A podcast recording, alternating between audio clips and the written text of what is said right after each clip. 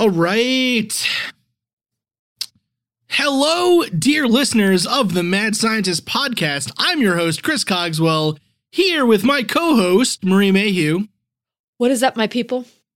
How's everybody? I, we're doing great, Marie.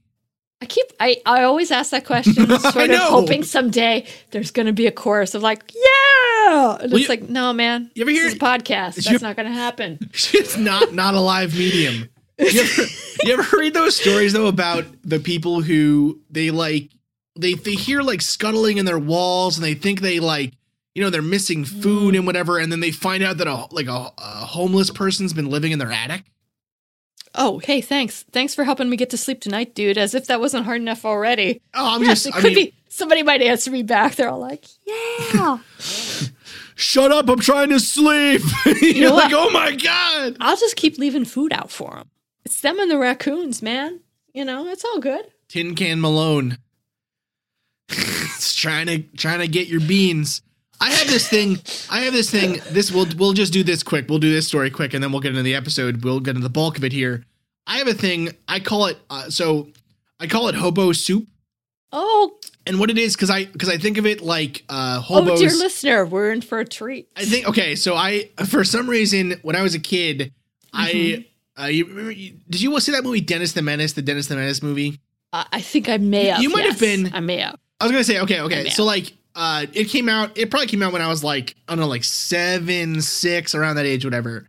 And so when it came out, there's a scene where he like is eating, he like goes on the road or something. And like, I, I can't remember exactly what it is, but he, he runs away from home. Or he runs away from home. Like and then that, he ends up in like, he ends up in a very sketchy situation with a bunch of hobos who are eating beans around a campfire. And so since that time, I have always thought I've always associated beans, like baked beans, with uh, kind of that like nineteen twenties version of like, you know, bindle, stick and bindle, uh, yeah, traveling the yeah, land, yeah, right? Whatever. Yeah. Yeah. yeah. And so dust, uh, dust, dust bowl, bowl era. Yeah, absolutely. Yeah, and yeah, so nice. I so I make this gross dinner that Katie hates and I call it hobo soup. And it's basically it's baked beans with hot dogs in it.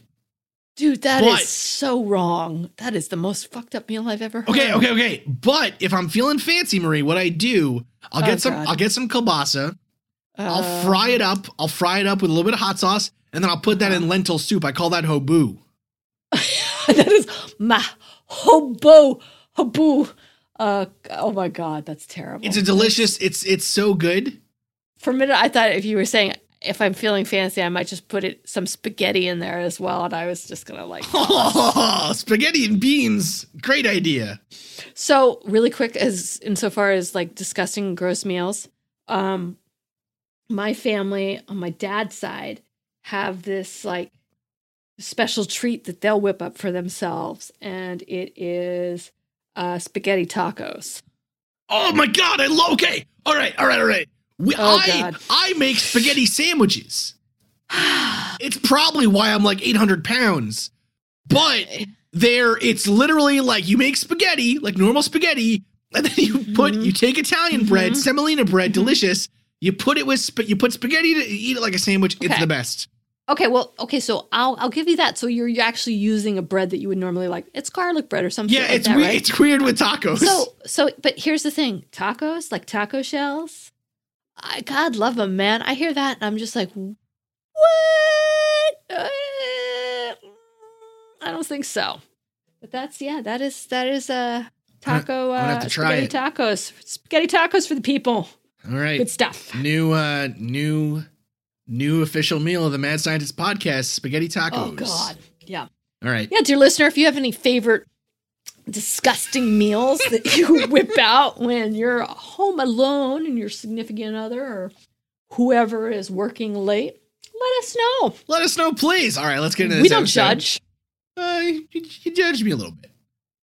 It's fine. All right. I'm just pouring another glass of wine. Hold on. We're fine. There it is. Welcome to the Mad Scientist Podcast. This week's episode, Haunted Paintings. I heard the cork actually open that time. That was good. Yeah, you like that? Was that good? Here, we can do it again just for for the people at home to have with your spaghetti tacos. Delicious. A nice Chianti. A nice Chianti. Uh, amazing. All right. This episode, we are talking about haunted paintings. Redux. Redux. Redux. The director's cut, since we actually have already discussed haunted paintings once. But that's not going to stop us from talking about it again. Not because we're out of things to talk about, because that does not happen. But uh, we both have uh, some weird haunted haunted painting stories. So, Chris, do you want to go first, or should I? Yeah. So actually, I can. So I can kind of go first here. Bum, so bum, bum. The thing that brought this topic to our mind specifically mm-hmm. was we. Okay, so. We have talked a little bit on this show about my own kind of semi-paranormal experiences. Mm-hmm. And one of them occurred in my uncle, my uncle Martin's house in Brooklyn. And so this house, I, un, unbeknownst to me, when I said this story, I was then told by another relative that they had a similar experience to mine where they saw a basically like a shadow figure of some sort, kind of a being uh, staring at them at nighttime once. and uh, this, my relative was freaked out, you know what I mean? And, and whatever. So anyways, um, and I hope, I hope it's okay that I share that on the radio. I'm sure it's, I'm sure it's okay, but mm, um, mm-hmm. if not, I owe you a pizza, but anyways, it's because it's happening. But um, so the shadow dude with dark eyes is like, all right, I'll take that pepperoni. Whatever. So uh, recently, recently it has come to our my attention, at least, that, that actually that, that house has some uh, sad history attached to it, especially upstairs. Mm-hmm. And so uh, someone uh, someone uh, committed suicide in that apartment. Oh. And so uh, the fact that it's potentially haunted of, in some kind of way or whatever is not necessarily that strange. Um, I mean, it's strange, right? I don't know if I don't I don't know if I believe any of it, but it's not, you know, it's kind of like where you'd expect this kind of thing to happen. Mm. Right now, the freaky thing that mm-hmm. that room has that room has a very uh, a very kind of iconic painting in my childhood. Right. Mm-hmm. It's this kind of, it reminds me, my uncle has a house in the Poconos, and it reminds me, it has always reminded me of the lakes in the Poconos during the winter time. And it's kind of painted in this sort of, uh, kind of, you know, shellacked on way. Like the oil paint is very, very heavy, and it's, you know, it's, it's scraped on. It's not really brushed, right? So it's got texture to it and everything as well. And the painting, and my mom actually has a similar style kind of um in our in, in our basement in our basement another room that has always freaked me out as a kid. But anyways, so this painting um it's kind of got an it's like an orange sunset over a uh what appears to be like a river or some kind of lake or something, and it's mm-hmm. you know this, this a tributary a uh egress, right? The sure water sure is, sure yeah and it's this deep this deep orange color with hints of blue and then white because of snow on these dead trees. And it's very, uh, you know, it's very vibrant, this painting, right? Mm-hmm. So I, so I have told this story, but I never mentioned that painting before. No, you actually okay. haven't. This is true. And Marie is out antique shopping one day. As you do when you're a white lady who lives in the suburbs. And she texts me and goes, dude, I just bought a really creepy painting. Yeah. And it yeah. is the painting. It's the painting. No, but I mean, like, are you, God, I wish, I do wish that, like, you know, one of your family members could maybe throw a painting, you know, a picture of that painting over the fence and see. It could be, because I will say, I think from that time frame, that type of painting, probably that, that, just like you said, that that style was very prevalent. However, what I bought is definitely, it is an oil painting. It's not a reproduction. It's an actual oil painting. No, my mom, my mom sent me a picture of the painting. Send me a picture? Do you, oh, geez, you know what? What are we doing here, people? Like, sh- what? I want to see a picture of the painting. Wait, I'm going through now. That's a picture of my pumpkin soup. Oh, God. Or that That's su- a picture soup. of the pumpkin soup. Here's hobo soup right after it. Wait. I like to think hobo soup, hobo and pumpkin soup together. Oh, it's on my other phone. Seasonal. It's the phone. No, it's on the phone that I... Hold on. Resend oh, me God. the picture of the painting. All right. Anyways.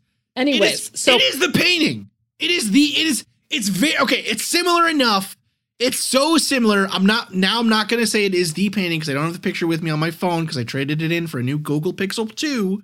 Google, mm. hit us up with that sweet ad money. Sweet, but, sweet Google money. um, But yeah, so, okay. So I don't know if it's the exact painting, but it is so strikingly similar that it yes. like you sent me the, you told me about the picture. You told me it was this creepy painting. And I, I was found like, a creepy painting and, and I, I was sent like, it to him. Wait. And then you freaked out. Yeah. And I was like, it's not that creepy, dude, but it is that creepy. It's, it is actually that creepy, dear listeners.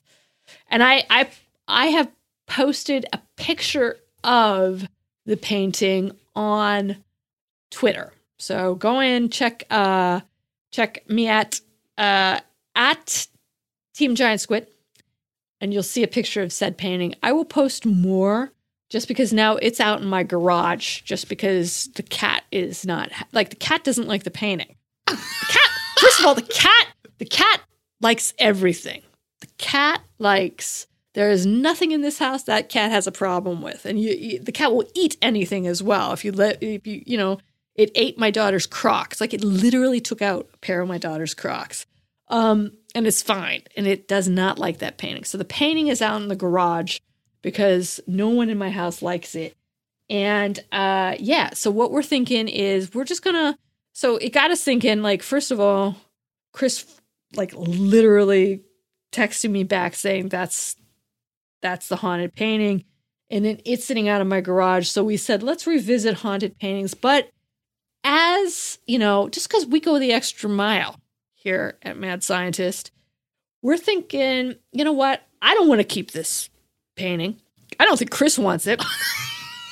No, I don't want the stupid painting. Even even if Chris did want it, Katie sure as shit doesn't. No, no, Katie doesn't want the painting. Like, she's like, I'm done with you and your shit and your paintings, dude. No. So we here at the Mad Scientist will raffle that painting off to one of our Patreon members. We are going to give this cursed haunted painting up to you, dear listener, maybe to you, so you can hang it proudly in your den, in your kitchen, in your bathroom. You know, it's, I'm not going to lie. It's not, I think it's kind of cool, but it's definitely, it's definitely creepy. It's definitely got a creepy ass vibe to it. So now, now to be fair, hmm, we have, to be fair. we have increased the creep factor a little bit. Mm, mm-hmm. Marie did a little bit of touch ups, make it a little yes. bit more creepy. I like to say as, as one of our, as one of our Twitter friends says, I love craftying up. Love crafty, love craftying up a you little did. bit to it, yeah. But it is it is scary, and you'll have a. Uh, we're gonna get. We're gonna send over a. Uh, you know, Marie will sign it. I will. And, uh, yeah. I'll send over yes. you know proof of this connection to my spooky uncle's painting, and, uh, yes. and it's gonna be great. And you will love it and cherish it. You will, as well you you will love it and cherish it. All right, until it causes you madness. Absolutely, as you stare into Absolutely. the void like the King in Yellow. All right. Ah. Now, ah, ah. There, okay. there are actually, so haunted paintings is a type of haunted object, and we've kind of talked about haunted objects on the show before, and specifically, I think we've mentioned my distaste for the television show Haunted Collector, right? So that show, it's basically... That, that if, sh- even if we did, we have to do it again, just okay. because your distaste needs to be recognized again. All right, so the show is about... Uh, A, a self-proclaimed demonologist, John Zaffis. It's on, uh, of course, it is on the Sci-Fi cable television network. Of course um, it is. I love that. Sci-Fi has like, it's like occasionally it'll hit like, you know, hit one out of the park with a really cool show. And then sometimes it's like, oh my goodness. It's And ha- then it, other times it's Sharknado it's, seven. Right. And haunted, you know, haunted uh, pawn shop wars and all that stuff. Mm. So anyways, Mm-mm-mm. so this, uh, so... This show, basically, this guy goes to people's houses where they claim that they have a haunting. He then finds the most expensive thing in their house and tells them that it's haunted. And he's like, the only way To fix your problem is for you to give me this antique grandfather clock. Do you see this Tesla? This Tesla is haunted. Clearly haunted. No, it's like he never goes for anything. Like he never, you know, he's never so obvious where he's like, that's a haunted Xbox. You know, those, the, that game's haunted too. Oh no, your charging cable's got a banshee in it. You know, it's never that like specific or, or obvious, but it is very. That would know, be us. It's it's it really rubs me the wrong way. It seems so silly and so. I don't know. I, and, and the thing is, too, I don't really know that much about the production of the show. I hope that he actually does not keep these things, or at least they repay these people for what they're worth. But it it seems like a very seems like a very niche kind of thing. Like you only deal with haunted objects. Yeah. Feels like eventually, eventually you're going to run out. Right. I mean, I don't know. Uh, I don't know. How long is the contract for, man? I don't know. If it's you're ca- up for a few seasons. You're finding some haunted stuff out there. I, I don't know. And it kind of seems like, too, like, I don't know. In my mind, I feel like ghosts would act like kind of like bed bugs. Whereas, like, once a ghost gets into your house, it's it's going to spread. It's just right? rooted into that. You got, you're going to have to take out the carpet. You're going to have to throw out the mattress, man. You're going to have to fumigate. Well, yeah, I mean, you. like, there's there are, you know, there are views of the ghost issue where it says mm-hmm. that it's it's a spot, it's like a place in in the earth, it's a place in space and time that is, or a place in space rather that is haunted, not mm-hmm. an object, not whatever. And so it's like, you know, that is supposed to explain how you can, you know, build on top of a burial ground or something, and then have spirits mm-hmm. that that mm-hmm. attack mm-hmm. or something, right? Or you know, mm-hmm. whatever. But it's, guys. Yes, right, but excellent. It's like if it's just an object, if if it's true that ghosts haunt objects. It an object is a really easy thing to test. You know what I mean? Like if if there was yeah. a if there was a haunted skull or something, it would be super easy then to test that, and we would have evidence of ghosts. Well, yeah, but I mean, I think what I love about the idea of the haunted object, or especially the haunted painting, is there's you know it's it's a good trope, right? It's a good, it's easy to sort of work with, like. If you go into the Haunted Mansion at Disney World or Disneyland, you're walking down, the first thing you're going to see as you're entering the ride are the haunted pictures, right? And they change before your very eyes, and you're like, that's spooky, you know, and it is. It's like, oh, I feel kind of off-put by that. That's totally spooky. Or even in literature, and I don't think we, I don't think we brought this up the last time we did this episode, but The Picture of Dorian Gray by Oscar Wilde, right? Which is basically a haunted painting. It's a painting of, you know, a man that never grows old, never ages, never feels any of sort of the, the you know, the effects of time, um, and has this decadent uh, lifestyle that is that is demoralizing and dehumanizing.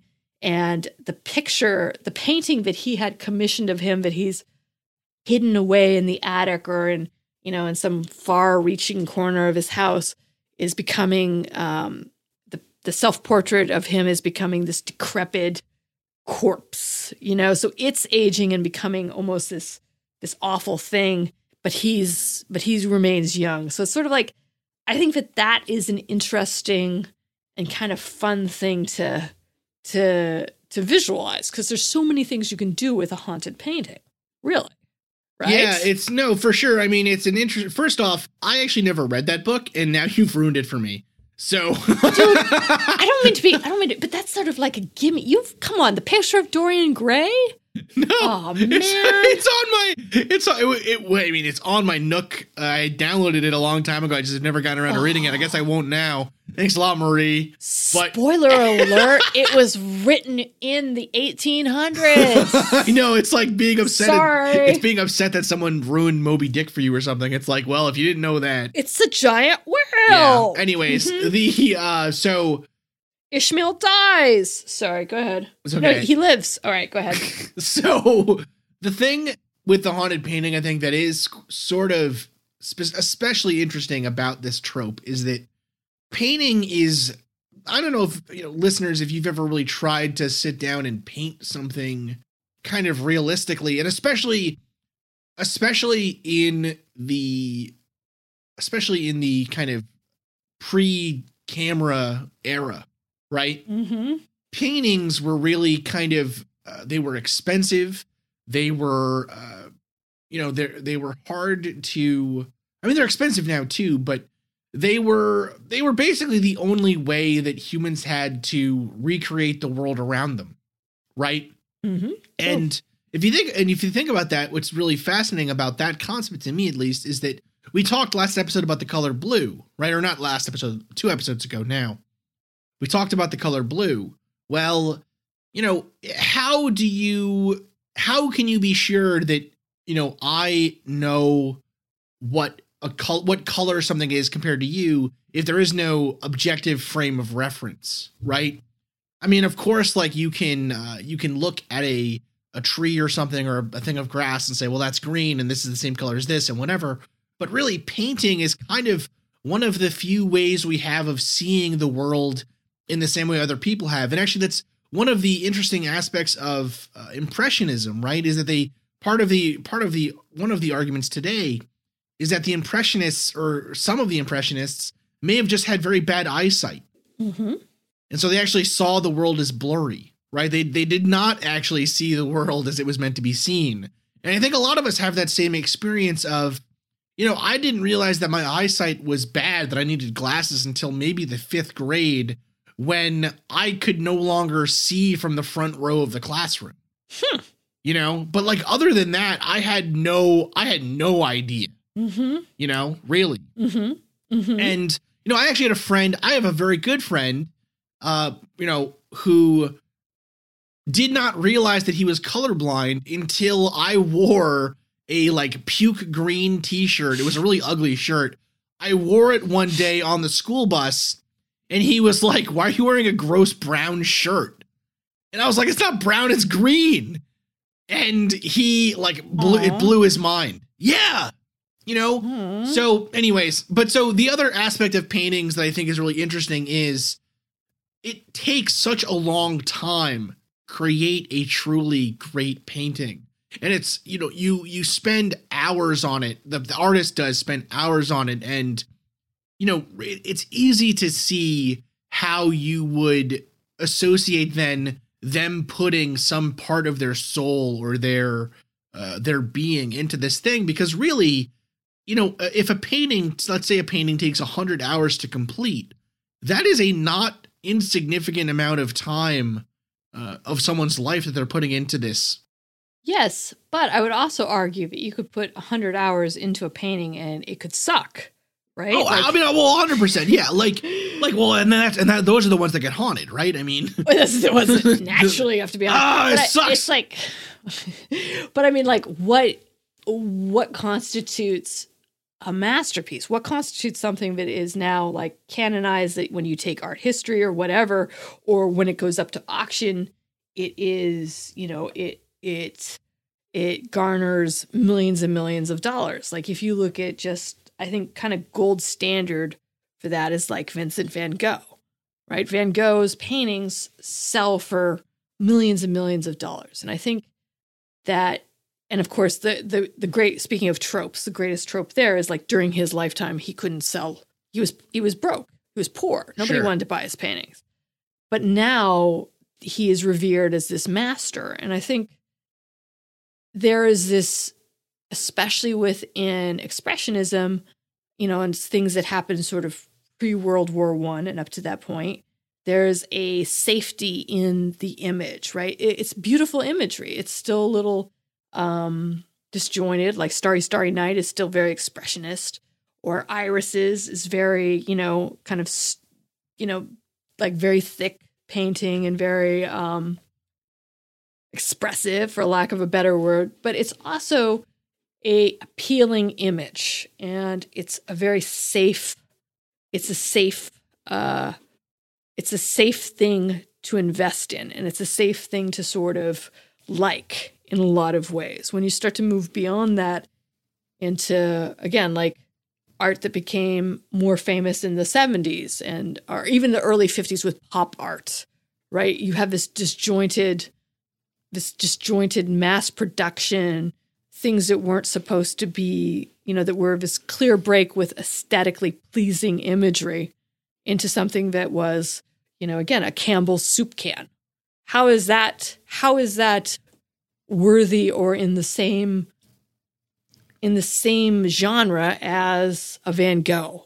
But in a lot of ways now, if you look at, again, if you go to a Christie's auction, it will command a it will command a huge price. And not that cost or price tag always dictates quality. Uh, quality.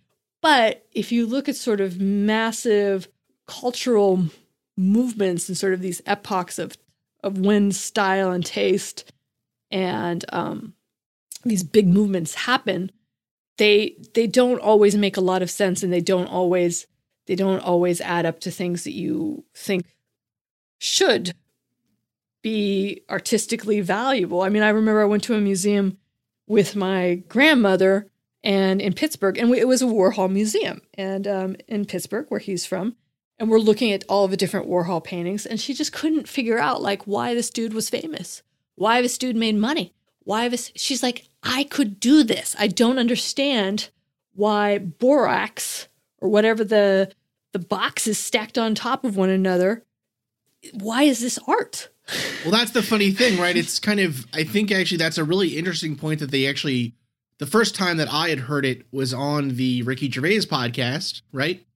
Where they, they talk about how, you know, in some ways the most compelling form of modern art is advertising, right? Mm-hmm. It is, it is kind of getting away with, uh, get, you know, art is in some ways not necessarily about the, the thing that you're making, but it's about, are you able to sell it, right? And that's kind of become the modern view of, or not really the modern view of art necessarily, because I think that for most people, it is still kind of what uh, compels you, what is beautiful, right? But I think in some ways, art has become very sort of, uh, you know, it's it's kind of almost a, or at least modern art is sort of very cheeky, right? It's very yeah.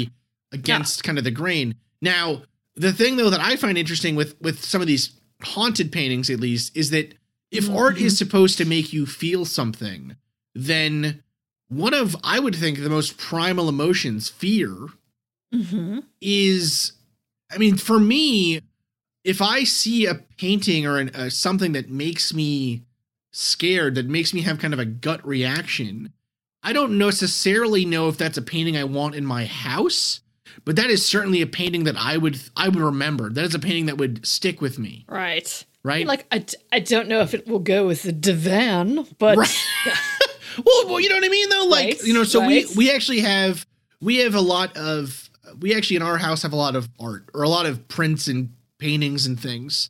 And some of the paintings that have, that are in our living room are, uh, are actually uh, wood engravings from Dante's Inferno, mm-hmm. right? These uh, beautifully drawn, or these beautifully made images of, you know, uh, of, of hell, and then of paradise, and of purgatory. And so not just the Inferno, but the whole Divine Comedy, but, um, but primarily the ones that always were more kind of, that always stuck out most to me were the ones from, from uh, Inferno, because they scared me so much as a kid that now, you know, uh, looking at them today, I can appreciate them for their value and their, and their artistic merit, but also that gut feeling that I had as a kid, that's never really gone away. And it's mm-hmm. so compelling still to have those and to see them and say, you know, what was it about this that scared me so badly? Right. And yeah. I think, and so I, I, you know, it's interesting to me that we actually don't see more examples of, uh, of almost scary or frightening art. I mean, actually yeah. the one instance that I, the one instance that I remember very, very vividly that terrified me as a kid, and actually still terrified me to some extent when I was when I was older, even not that long ago. In the uh, museum of uh, oh, what is the museum called? Mm. Not not the Museum of Modern Art, but uh, there's an art museum in Boston, a Museum mm-hmm. of Fine Arts, the Museum of Fine ah, Arts in Boston. Yeah. It is right near Northeastern, where I went to grad school. Mm-hmm. It has this amazing campus. It's like this beautiful. Uh, giant, like all the trees are ginormous, the building is ginormous, all the columns are ginormous, and it has these two or a couple of really creepy, like baby doll heads, these ginormous baby doll heads that are there. But anyways, you go in and they actually have a they have a, a hall that is dedicated to uh, sort of like Renaissance religious uh, paintings. Mm. And those mm-hmm. those paintings are so huge.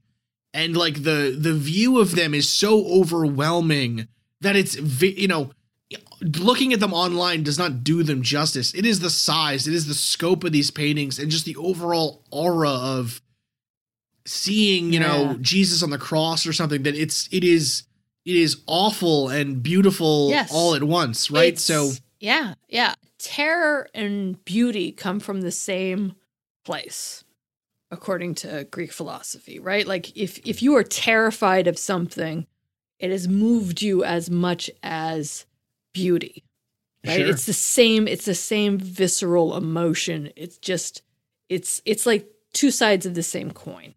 And I think that that with really good art, you are, or re- any, any like painting or even movie or any form of of expression like that, if it's it, you can recognize its beauty, but it's you can also recognize the, the terror within it that brings you to like this point of awe, right? Like religion I religious I, iconography, like, you know, Christ on the cross, you can't say that that's necessarily beautiful, right? That's not a beautiful image. It's a terrifying image though, and it kind of puts you in the same mindset, I think, in a lot of ways. Mm. I'm Bruce Martin, host of Pit Pass Indy. Each week, I go behind the scenes of the N T T IndyCar Series and introduce our listeners to the biggest stars of IndyCar, which features the Indianapolis five hundred as its cornerstone event. The men and women that compete in IndyCar may be the bravest athletes in all of sport, as danger lurks around every corner. They are able to look danger in the eye without flinching. That is why the N T T IndyCar Series features the best racing on the planet. Join me every week as we talk to the stars of IndyCar, including the legends of the Indianapolis five hundred on Pit Pass Indy from Evergreen Podcast.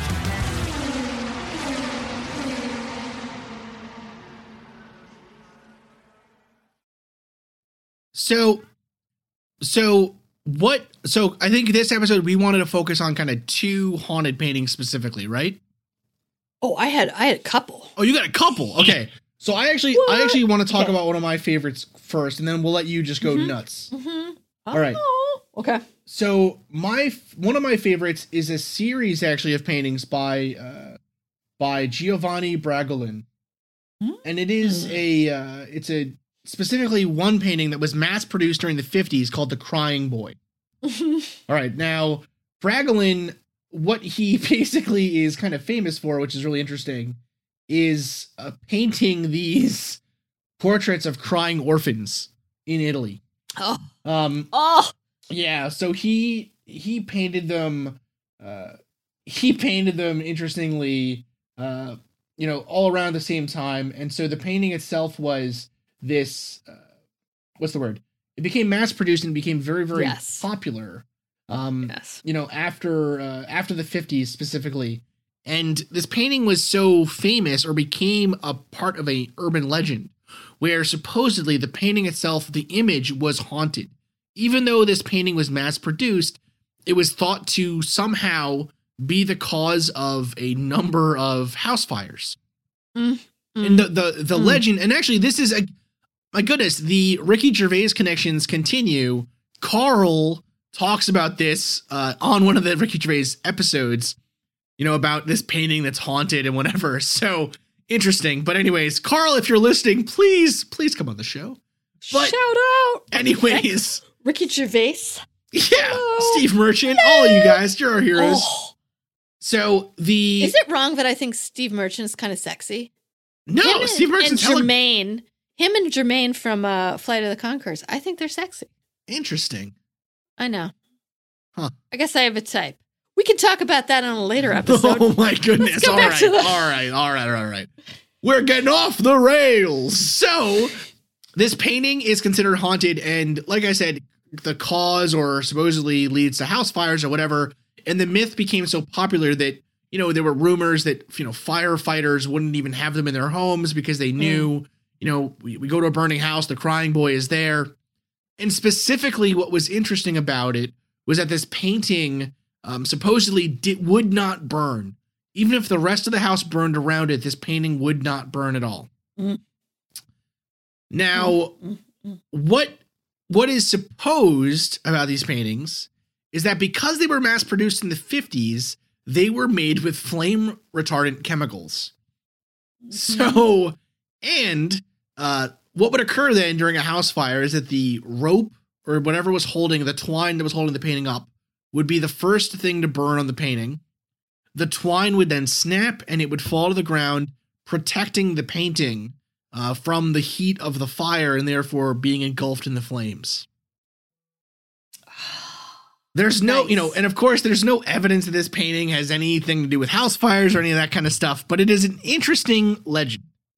I love it because, you know, just because of flame retardation, right? That you can't, like, it won't burn. It naturally has become supernatural.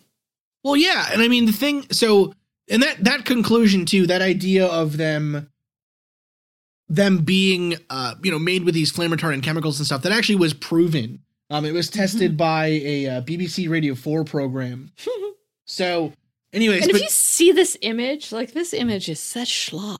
It's so like, sappy and terrible. And, you know, I mean, it's kind of the, uh, oh. it's kind of the, uh, you know, it's even got the little awful. tears on the little boy's face. It's, it's sad. Because he's crying. I mean, he's looking right at you and he's like, won't you? It's like, it's like you might as well have Sarah McLachlan and a uh, piano playing. And they're like, This is this is Giovanni. And then you see this small crying child. Giovanni only wanted to come to America. You know, but, it's this, like, was, but this was like won't you help? This was like a real kid in like a nineteen thirties orphanage in Italy. Can't you like, help? Oh my God. All right. Cold, cold, cold hearted over oh, here. Come on. You know, I mean, it's awful. It's actually, but, well, I mean, it's actually, like, I think, I think though that is actually something that is interesting about media, about art, about Are we in some ways the uh, access to such horrible things on the internet has in some ways, I think, actually desensitized us. And also what? too, also too almost uh, and not not even desensitized. It's kind of a silly because like, this is a slippery slope towards like, you know, video games cause violence and whatever. But like I do I do think, though, that our visceral, like we will never have another moment like after Vietnam when those first photographs of the war were coming in. Do you know I what I mean? Hope, I hope we never do. Well, okay, I, mouth to yeah, God's of ear, course, right? Of course, we hope we never do. But I, I mean that though in the sense that we'll, we will, we'll it, never you know, have that raw emotional like being seeing firsthand the horrors in the world, right? Because thing. because we, our generation know, has. grown up strange with, strange times my friend strange I mean, times that's true but anyways I, I just yes. find it very interesting that you know uh, until I, I mean I don't know maybe when a new you know video I guess would be the same kind of thing or mm-hmm. you know I don't know um, I don't know simulation like I don't really know where the next obviously we can't predict where the next kind of art or next media for journalism will go but um, it's certainly visceral horror Yeah, right. Yeah. yeah, you know, but anyways, um, Marie, what are your haunted paintings? My haunted paintings. Okay, so last time we did, we did sort of your standard. Like if you go in and you do your research on haunted paintings, you're always going to have like one or two come up. One, uh, Hands Resist Him. Yep. Right, which is famous, which is relatively famous. That's the famous eBay painting. It was offered on eBay. Somebody bought it. It was haunted. And that one uh, we did, that one we did in some detail.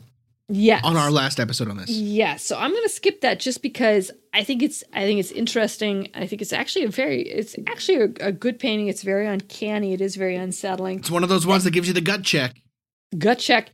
Um, the Anguish Man by Unknown. I think again, like this is a picture of just a a a, a man screaming. It's got a nice backstory to it. Still, eh, not, I'm not going to do it. I I do think it's a little heavy-handed. There's Crying Boy. Um, so the one that I wanted to look at is actually, uh, I found it. It's an actual painting that is not necessarily haunted as it is cursed. And it hangs at the Royal Holloway College, the museum at the, at the, uh, University of London. And it's by Edwin Lanster, and it's called Man Proposes, God Disposes, and it was painted in eighteen sixty-four. So this painting hangs in a in a university, and it is a painting of the the well-known and fabled Franklin um, Franklin uh, ship, the Terror and the Ebrus, when they went to go discover the Northwest Passage. It is a take on that that was painted at the time, but the ships were still missing. Right? So the subject matter, basically, if you can, I will describe it. I'm not going to do due diligence. It's sort of a long, it's a, it's not, um, it's a weird size for a painting in that it's a long, skinny, tri- uh, long, skinny triangle. Hello. Long, skinny rectangle. And it shows the Arctic, right? So you've got sort of the, the blue-gray skies, the icebergs, and then there's this wreckage of a mast and uh, two polar bears basically ripping apart what looks like what is left of this Arctic exploration. And one is ripping apart this piece of cloth that is sort of this dirty blood red, um, and that's on the left side. And then on the right side, you have a polar bear poised over what I am looking at and interpreting as a human rib cage, yeah, eating a rib bone. Right? And it's like, so this is hanging up in a college, which is awesome. Um, but it's this, and it's, the title of it is really very interesting as well. Man Proposes, God Disposes, which is basically, again, sort of the folly or the hubris of the idea of going in and, you know, taking a ship into the Arctic to discover a passageway. And basically, you know, this, this idea that you will, you will discover this, you will, you can presuppose your will onto nature and nothing will happen. And that's the, that's man proposing, and God will dispose of you, in that you will, you will eventually just be, you will eventually die. Mm. Right. Or you will, you will be laid to waste by your folly, because you're not coming out of this in one piece, which was the case with, with this Arctic exploration. So this, this, um, this picture hangs in this college, and um, every year when they have at this, at the university, when they have finals, they drape a Union flag over it, right? They drape the Union Jack over it, um, because there is this mythology around this painting that uh, a student sitting there taking taking the test got so um, got so was under such stress and fixated on the. fixated on the uh, on the polar bears and on the subject matter so much that he put a pencil through his own eye. Whoa! In the middle of the exam. Right?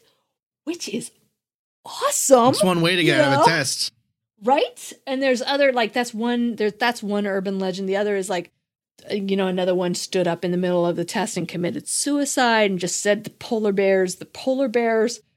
But I think that that's like, I, I mean, I will say that that, like, that painting was done, was completed um, about two years after they went missing. And the artist himself, who was, uh, again, the last name, uh, Lance Lancier, really normally committed himself to, like, much more placid subject matter, like dogs. You know, like if you think of a, a typical English painting that would hang in your manor house, it would be of your dog, you know, and its puppies or whatever. That's hmm. what this guy was known for. But all of a sudden he whipped out with with this.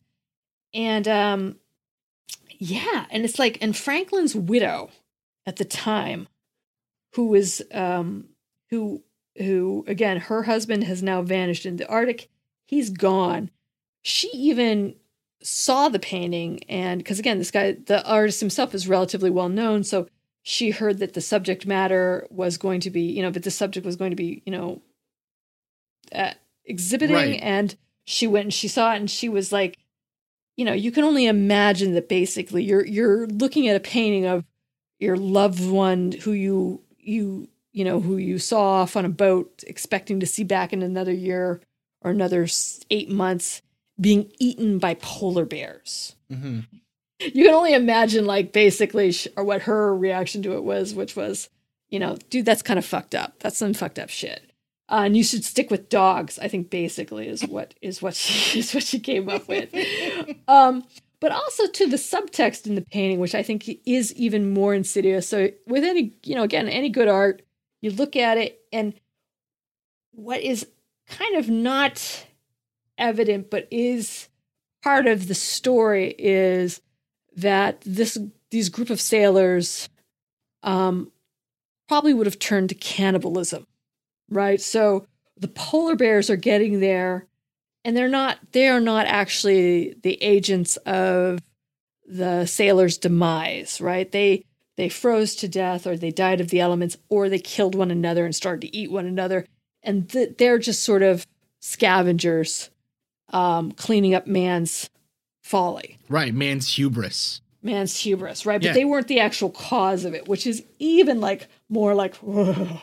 What's really right? what's really interesting with that is mm-hmm. so the the Northwest Passage, for listeners that don't know, was sort of a almost a mythical uh, almost mm-hmm. a mythical route. Right. So we thought so before the Panama Canal was built, there was really no way around uh, North America.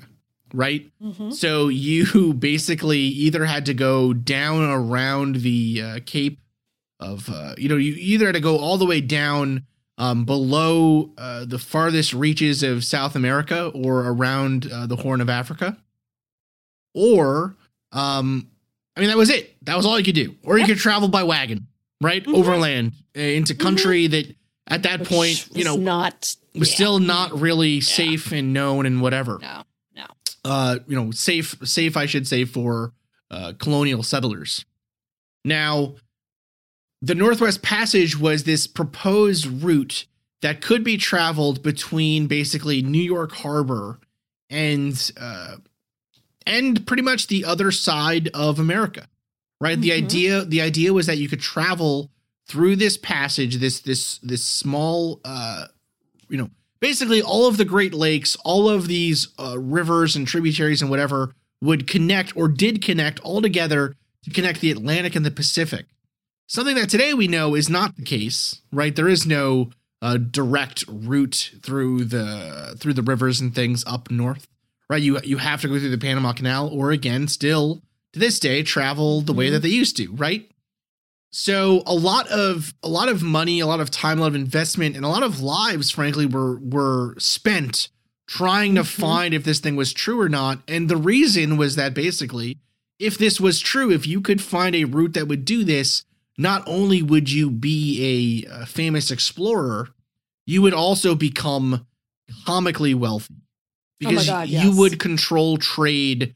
Uh, you would have a route to traverse that was faster than, you know, the fastest route available at the time. Now, so that that part of it is fascinating. What I think, I mean, that story is so great.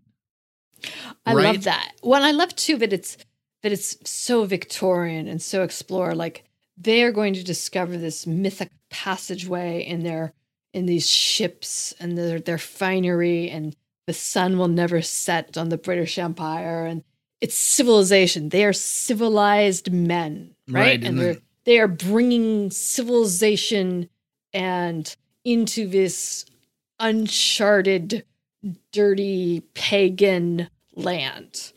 And, you know, and they're going to conquer it. There's no doubt during the time that, like, the, the Victorian mentality was, there is nothing, there's nothing in nature that we cannot conquer. Well, yeah, manifest destiny, right? I mean, we exactly. thought we thought that we could, you know, uh, we could come and do what we wanted, right? Mm-hmm. Basically, and mm-hmm. then we turned into polar bear poop by by our will. And it's like this, like I think this image is is is very arresting, because it basically it's it's like a, a pretty clear no.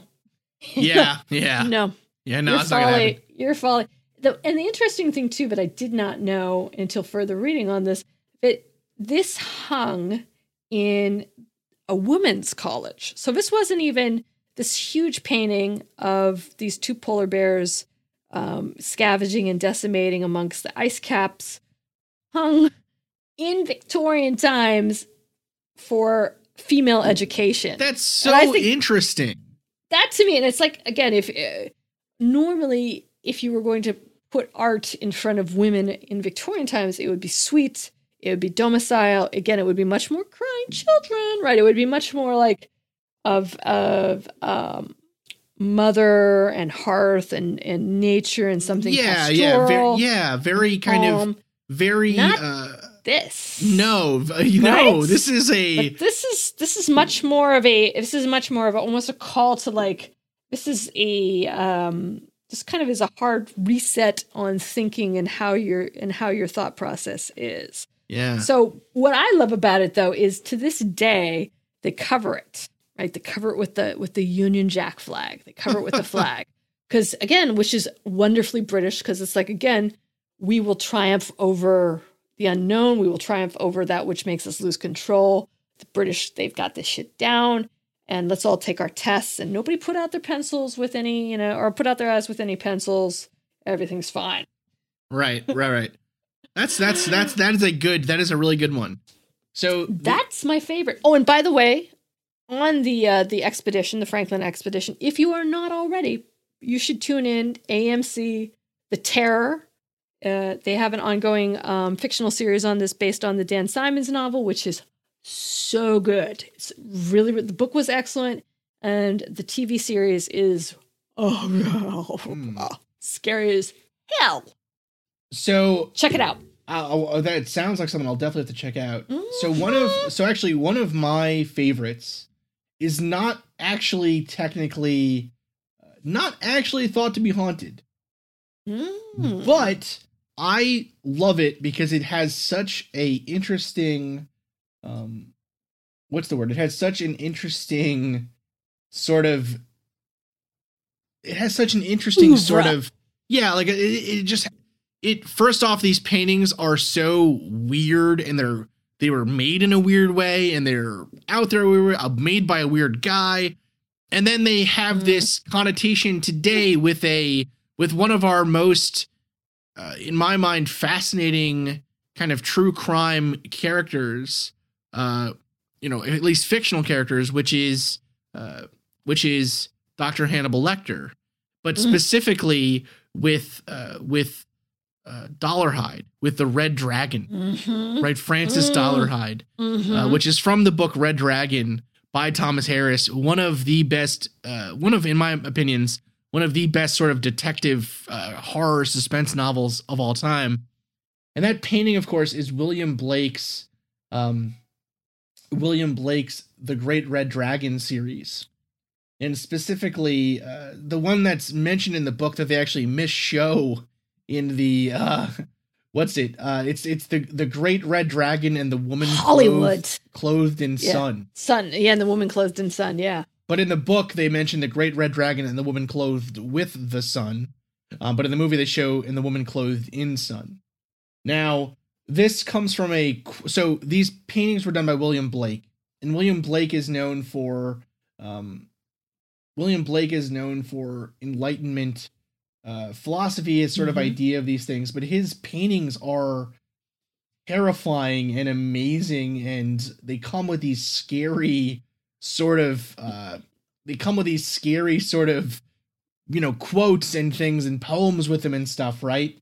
And it's very sort of like I don't know. It reminds me very much of the what's the word? It reminds me very much of like the Smashing Pumpkins art style. Yes. Of their, like, you know, and that was all the stuff that I, like, really liked about the Smashing Pumpkins, really, was all their weird art style and everything. But so, um, the Great Red Dragon series is from uh, a series of books that, or a series of paintings that he did basically around religious themes. And this is from, uh, this is specifically about a book of Revelation, the passage that goes, quote, "And behold, a great red dragon, having seven heads and ten horns, and seven crowns upon his heads, and his tail drew the third part of the stars of heaven, and it cast them to the earth.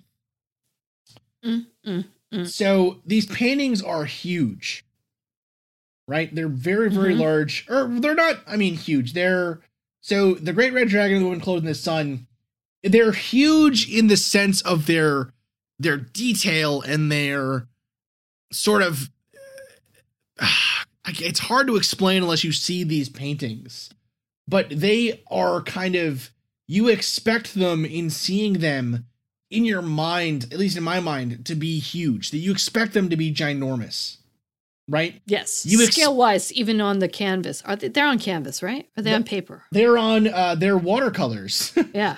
So they are, paper, yeah. Yeah, they're, uh, so the Great Red Dragon is uh, forty-four centimeters tall by thirty-five centimeters wide. So not that big. Not that big, but. Not big even, at all.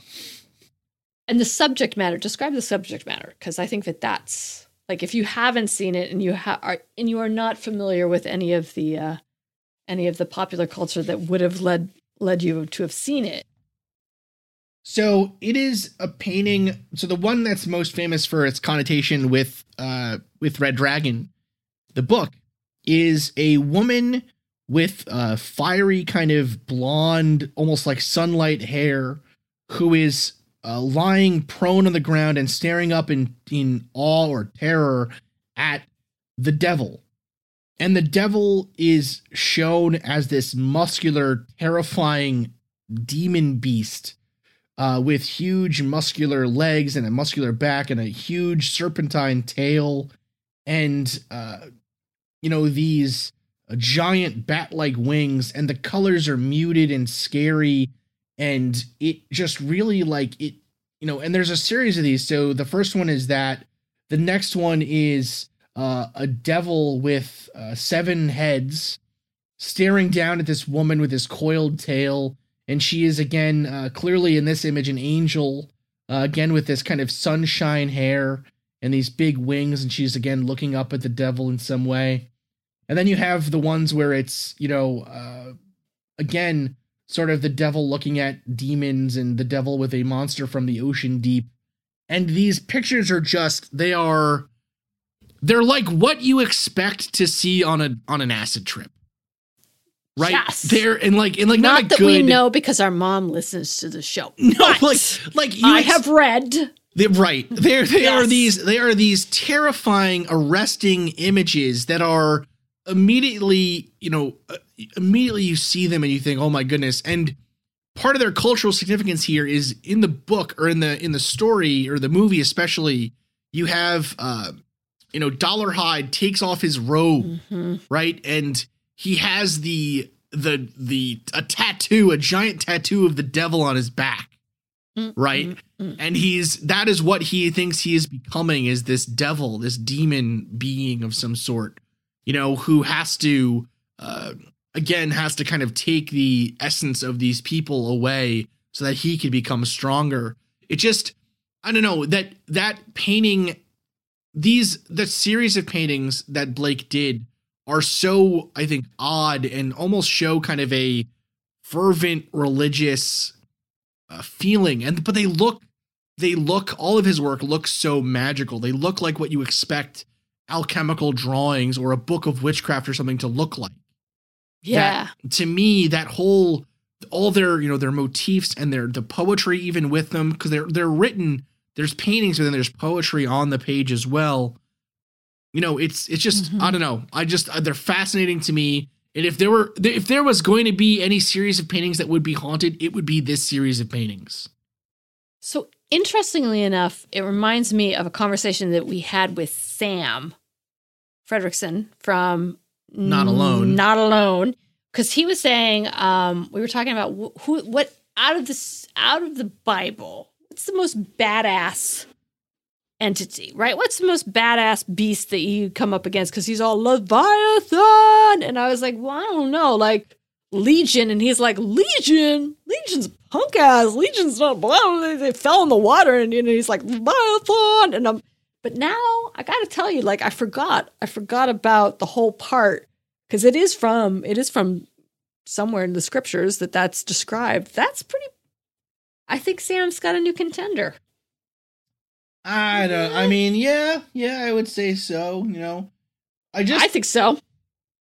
Well, there we go then, Marie. There we go. Definitive word. I think so. Well, and I will also say, like, watercolors, too. It's like, that's a really hard medium to, it's not like oil, but you can just sort of, like, let it dry and then maybe scrape it off or put some more on. If you mess up with watercolors, you basically are screwed, right? Because there's no painting over it. It's seeped into, there's, you know, it's seeped into the, the, the paper itself. It's porous, and it's, you can, you you have to be kind of confident and write off from the get-go, which is the thing that I think is the even more amazing about Blake's art. Yeah, absolutely. I mean, it's just, I don't know, the whole, for me, they have a very, sca- again, the scary connotation to this movie that scared mm-hmm. me as a kid. And then also this, uh, just the way they look and everything. It's, it, I think they're beautiful and scary again, all at the same time, like you were saying. What are you doing they're watching this? Were you up like late? Like you were like H B O? And, you know, you were oh supposed to be goodness. watching that. I was not supposed. I was my mm-hmm. so my mom worked late nights, mm-hmm. oh, and huh. so she could be with me during the day, and so I would stay up at nighttime. Just like my dad would fall asleep and be out like a light, and then I would be in my room playing video games until three a.m. when my mom came home. You know, and then you or, know, like I or mean, watching this, being like, I cannot blink ever again. Right, right, or watching scary things that were too adult for me. Um. Anyway, oh. so Marie, did you did you have another haunted painting? No, I think that that I mean, like I'm gonna I'm I'm putting I'm double down on the polar bears, on the polar bears scavenging for human remains in the uh, in the Arctic, because I think that that one is pretty badass. That is also, you know what, the other thing too, I think that that is also a sort of like, it is a gut check again to Victorian sensibilities, but also it mm-hmm. is a kind of like. That was probably the only time that they ever saw an animal eat a human. That's the closest that they would get besides right? being there. Right? I mean, and to your point, like, uh, you know, like, again, the, the pictures that would come out of Vietnam of actual in situ happenings, the Victorians, like, again, this, the Arctic expedition, expedition, they would sail off. They wouldn't be seen for months, years, right? And they would probably come home, but there was no sort of depiction of what was happening. So these people go, they vanish. There's no word back from them, really. And this is sort of like, this is almost like a photograph of yeah. what of what happened. And if you were the widow of the the man who was essentially in charge of of all of these all these men, all these boys, they were really pretty young, all of their lives. You know, and this this greater expectation of conquering nature, being faced with, you know, kind of what the reality would look like. I would assume that that would be really kind of like awful, you know, and and and sorrow and terrifying, and also like. But the painter who would, who came up with it, I want to read more about him, because, like I said before, it was like pretty benign work, like pictures of dogs. Pretty, you know, civil subject matter, and then boom, whipped out with this. Yeah, it's interesting. So check it out. Check well, it out. You know what, dear listeners, I think the moral of this episode, in the eternal words of Homer Simpson, you know, the lesson here, never try. Never try. Yeah, never don't, try. You know, there's just not, you know, don't, don't be, no, don't, just don't do it. Just don't do it. Just don't do it. um, But here's what you should do with all that. The only caveat is you should go on Patreon. You should throw in a buck, because you know what? That buck might just win you a truly haunted painting, which is sitting in my garage, slowly gathering power and calling to its inky, dark minions out there, which I, maybe it's raccoons. I don't know, but we're going to be, we're going to be giving that up, people. Yes. So, and of course, and of course, if you would just like to enter the raffle, there are, yes. of course, no hard feelings. If you just want to enter one month yes. and then, uh, you know, turn it off or whatever, you give a dollar one time, we'd completely understand, and we thank you for your support. Um, and yeah, absolutely. I'm excited. Absolutely. I think what we'll probably do is too. in a month, in a month from when this episode releases, we mm-hmm. will have the raffle. Yes. I will take pictures of it, and just, you know, so you guys know what you're getting yourselves into. My cat, Sophie, will thank you, so she can quit hissing at it. So scary. All right, dear Scary listeners. Stuff. Thank you again so much for listening. This has been the Mad Scientist Podcast, and we'll be back in another week with our next episode. I think, Marie, we're getting into something sciencey next week. Science! What I'm is that? What are excited. we doing? What is it? I, well, I, I don't know yet. Tell we're people. Gonna, we're going to do it Tell up. people what they want to know. Oh, it, it's going to be, oh, it's going to be science and goodness. It's going to be science and goodness. All right. Thank you, dear listeners. Thank you again, dear listeners, for listening to the Mad Scientist Podcast. I have been your host, Chris Cogswell, joined by my co-host, Marie Mayhew. If you'd like to contact the show, please send us an email at themadscientistpodcast at gmail dot com. That's all one word. You can also follow us on Twitter at Mad Scientist Pod or at Team Giant Squid for Marie. And of course, you can see us on Facebook, on Instagram, and all over the internet as the Mad Scientist Podcast. And again, our logo is the one with the pumpkin head, so it's easy to see. Mm-hmm. If you've enjoyed the show tonight, please consider supporting us on Patreon, where the money that you give to us will help us to promote this show further, to make it better, and just to spend more time making it. Because we love doing that. We do love doing that. Our logo was designed by Carrie Shaheen. Our web design is done by Desdemona Howard. Woohoo. And our sound design is done by Jake Cardinal. Thanks again for listening. Thank you. This has been a Damn It Chippy production. On a hot summer night in nineteen eighty-eight, Jane Borowski was stabbed twenty-seven times by an unknown man. She was seven months pregnant. My name is Jane Borowski. I survived, and I remember everything. Jane is the lone survivor of a serial killer. I'm your host, Jennifer Amell, and this is Dark Valley. Join us in our search for America's unknown serial killer. Subscribe to Dark Valley. Out now.